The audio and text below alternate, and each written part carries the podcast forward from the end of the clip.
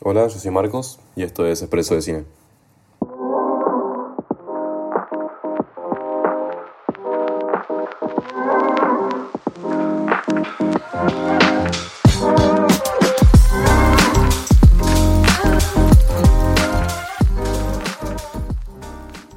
Bueno, hoy quería hablar de mm, After Sun, una peli que vi ayer y me dieron ganas de nada, decir un poco de cosas, lo que me había parecido en primeras impresiones. Primero que nada es una peli que la dirige Charlotte Wells, es una directora escocesa que estudió en New York. Yo no la conocía, bueno, creo que poca gente la conocía hasta ahora. Es su primer largometraje, así que bueno, tiene sentido que poca gente la conoce. Dirigió como tres cortos antes, creo, pero nada, no, no conozco ninguno, no sé nada de su filmografía. Pero bueno, ayer estaba al pedo, básicamente, así que. mm, Y había escuchado cosas buenas de After Sun y la fui a ver al cine. Y nada, me, me voló el bocho. Es una increíble película, como dice el título, es la peli más emotiva que vi en el año, es la que más me emocionó. Es muy sentimental y bueno, de eso quería hablar un poco. Em, básicamente la peli trata sobre Sophie, ya adulta, que recuerda unas vacaciones que tuvo con su padre hace 20 años, cuando ella tenía 11, y lo recuerda con una especie de melancolía, una especie de nostalgia de unas vacaciones que tuvo con su papá en Turquía, y recuerda lo, lo raro que fue, lo, y lo importante y significante que fue en su vida esas vacaciones en particular. Entonces, básicamente la peli se enfoca en mostrar las vacaciones y cada tanto va y vuelve entre el pasado y el presente, mientras Sophie recuerda estas vacaciones. Tiene algo como muy especial donde la Sophie adulta mira a través de videos de la videocámara que tenía de chica todo lo que grabó en las vacaciones y así va como rebotando entre el pasado y el futuro y le agrega algo interesante en relación a la dirección, que también quería hablar un poco después. Bueno, me parece que lo más importante que tiene la película son los dos personajes principales y creo que a partir de ahí crece la película. Son los dos pilares de la película básicamente. Sophie, que es la chica, y Callum, que es su, su padre.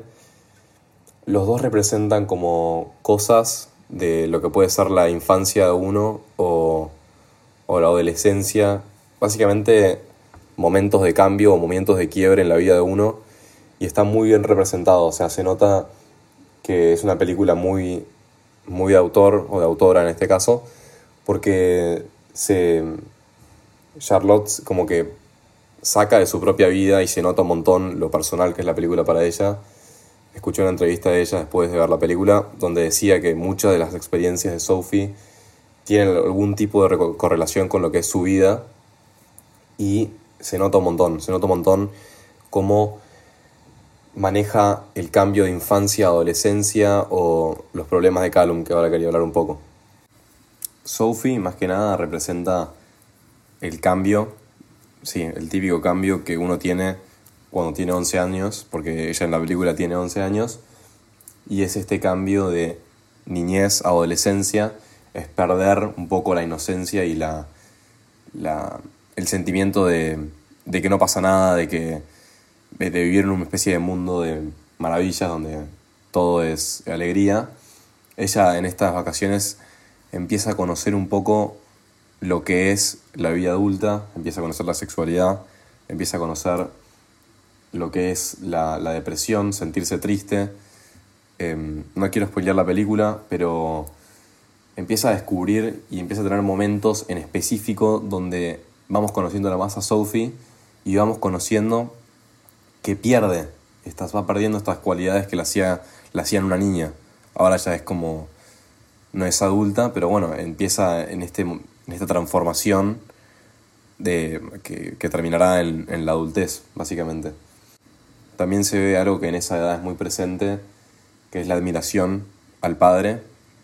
Se muestra muy como influenciada por lo que su padre tenga que decirle o, las decisiones de su padre, porque obviamente es chica y siente que su padre tiene todas las respuestas, por eso es una chica que está constantemente preguntando, muy curiosa, y lo pude llevar también mucho a mi vida, yo creo que muchos también lo van a poder llevar a la suya, de esa curiosidad interminable que, que uno tiene en esa edad y empieza a tener preguntas que por ahí los padres no saben responder. Y eso es algo muy lindo que pocas veces vi representado en la película. Además, la actriz de Sophie, que se llama Frankie Corrio, es su primer papel y la descoce, o sea, realmente es la estrella de la película. Convoca todas estas cosas que estoy diciendo, estos sentimientos, estas inquietudes, las comunica muy bien y las actúa muy, muy bien. Así que por ese lado, Sophie es para mí el, mejor personaje de la película. Pero también está Callum, que es su padre. Es un personaje súper interesante del que de a poquito vamos conociendo cada vez más.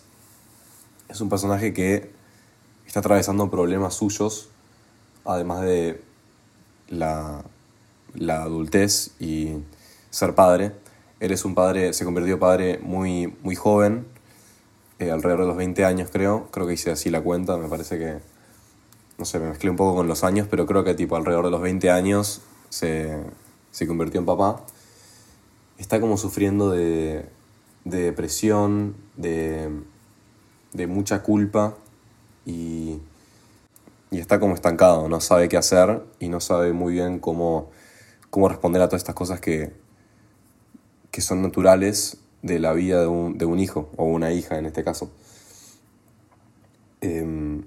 Pero bueno, es un increíble personaje y no quiero decir mucho más nada, así motivo a los que no hayan ido al cine a ver esta película a ir a verla, porque la verdad que no sé cuánto tiempo va a estar en el cine, la verdad, no sé, es una peli de festival, así que, no sé, eh, ahora, bueno, no es más de festival porque tuvo un, una, un estreno en salas generales, pero, digamos, no es una película muy comercial, eh, pero realmente como quiero que la gente la vaya a ver y, ir no tan, no tan preparada. Yo fui así y, tuve un, un, increíble momento cinematográfico que hace mucho no, no tenía en el cine.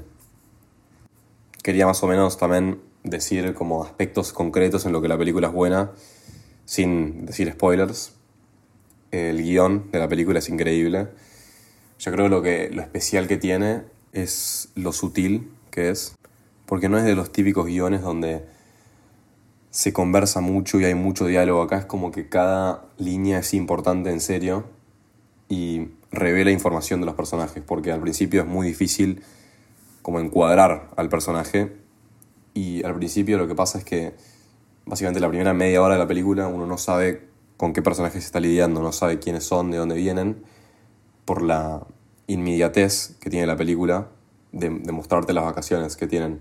Entonces no se sabe mucho del backstory que tienen, pero estos guiones, estas conversaciones muy pequeñas, muy chiquititas, donde se dice algo, una línea, una especie de intercambio entre ellos, se va revelando información de los personajes. Y eso es muy difícil de hacer. Y creo que Charlotte Wells realmente lo logra hacer increíblemente. Ella es directora y escritora de la película y, y lo logra muy, muy bien. Siendo ella también la, directora, quería hablar de la dirección. La dirección es también es súper súper cálida la película, primero que nada, convoca muy bien el verano y el sentirse en verano, en como épocas de verano. Eh, está muy bien como elegida la paleta de colores, la tonalidad de la película. Eso me pareció que estaba muy, muy bien hecho. Y además de esto, la dirección está acompañada de no solamente como shots muy lindos de ver, o sea, visualmente atractivos, sino que también tiene este aspecto que mencioné al principio de que se filma muchas partes en una cámara de video vieja, como, no sé, alrededor del 2000, quizás antes, em, y le agrega como más dinamismo a la película, que no es, no es todo tan monótono, para no cansarnos por ahí quizás, creo yo, como para no cansar tanto la monotonía de este, este momento verano armonioso, meten estos, estos momentos retro, quizás, para, para agregarle dinamismo a la peli. Me parece que le da como un toque muy especial. Y mm, la, ya mencioné el guion, la dirección. Em, bueno, la música y el sonido también, como me pareció destacable, muchas veces no le presto atención al sonido de una película, pero acá tiene algo de agregar al ambiente muy, muy lindo. De la mano del guion y de la dirección funciona muy bien el sonido, como que van de la mano, en realidad el sonido como que en esta película en particular sentí como mucho de esto de que acompaña, por más de que el sonido, básicamente su función es acompañar al, a lo que está pasando en pantalla, lo sentí muy presente acá por, por el énfasis que le dan a como acompañar cada sentimiento, como es una película que sentí muy sentimental y muy de como representar visualmente cada sentimiento, o sea, si es representar la alegría, convocar como sonidos de naturaleza, pájaros, el agua, el agua está muy presente en la película, o si es tipo llamar como malos sentimientos, tipo depresión o como eh, tristeza, agregar como sonidos más, más sombríos, más oscuros. Y, en un momento como que empecé a dar cuenta en la medida que estaba, en el cine mirando la película, dije tipo, che, que viene el sonido. Y eso me pasa muy pocas veces. Me acuerdo que en Dune pasó también, tipo, como estar ahí en el cine y decir tipo, wow, como es una película para ver en el cine por esto que digo de que como que te absorbe todo y vos como que estás, tipo, yo sé que suena retrillado esto, pero como que estás adentro de la película, como realmente sintiendo todo lo que están sintiendo los personajes. Así que eso estuvo muy, muy bien. No quería decir mucho más de la peli, la verdad que me pareció increíble. Otra cosa con la que juega también es los puntos de vista, como que siempre va, va y vienen los puntos de vista, siempre, o sea, enfocándose más en Sophie, ¿no? Pero también hay momentos donde se lo enfoca Callum y son esos momentos de, donde se, se aprende muchísimo más del padre, que es un personaje súper enigmático durante la película, donde, o sea, literalmente durante los primeros 40 minutos no, no entendés mucho qué está pasando con, con, el padre y después como que las cosas van calzando más. Eh, otra cosa que no mencioné que realmente es lo, lo que más destaca, es, eso de la revelación de información de a poquito. O sea, hablé un poquito de eso en el guion, cuando, cuando dije lo del guion. O sea, cada guion es importante, cada momentito es importante, cada acción es importante, porque se va revelando información de los personajes que son tan como distintos de generalmente se ve. O sea, no es son, son cero personajes estereotípicos por más de que cuenten cosas súper naturales y súper como allegadas a lo que nos pasa a cada uno de nosotros, es difícil, tipo, es difícil como darse cuenta qué tipo de personas son. O sea, a mí, durante el principio de la película, me costó como entender qué estaba pasando. Y dije, tipo, che, ¿cuándo empieza la trama? Por más de que los primeros 40 minutos de la película son trama, dije, tipo, todavía no, no aprendí nada. Pero bueno, para el que la vaya a ver, tipo, denle tiempo en ese momento porque después llega lo mejor, o después llega como que el payoff es realmente es increíble. Cuando te empiezas a dar cuenta de los problemas de cada uno, las inquietudes de cada uno, eh, es, la verdad que es muy lindo. Eh, me emocionó mucho la película.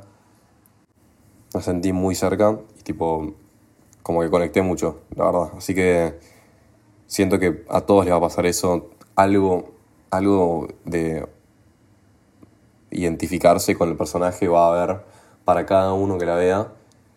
Y, y eso es lo que le hace tan linda película, porque cada uno va a poder conectar por otro lado distinto.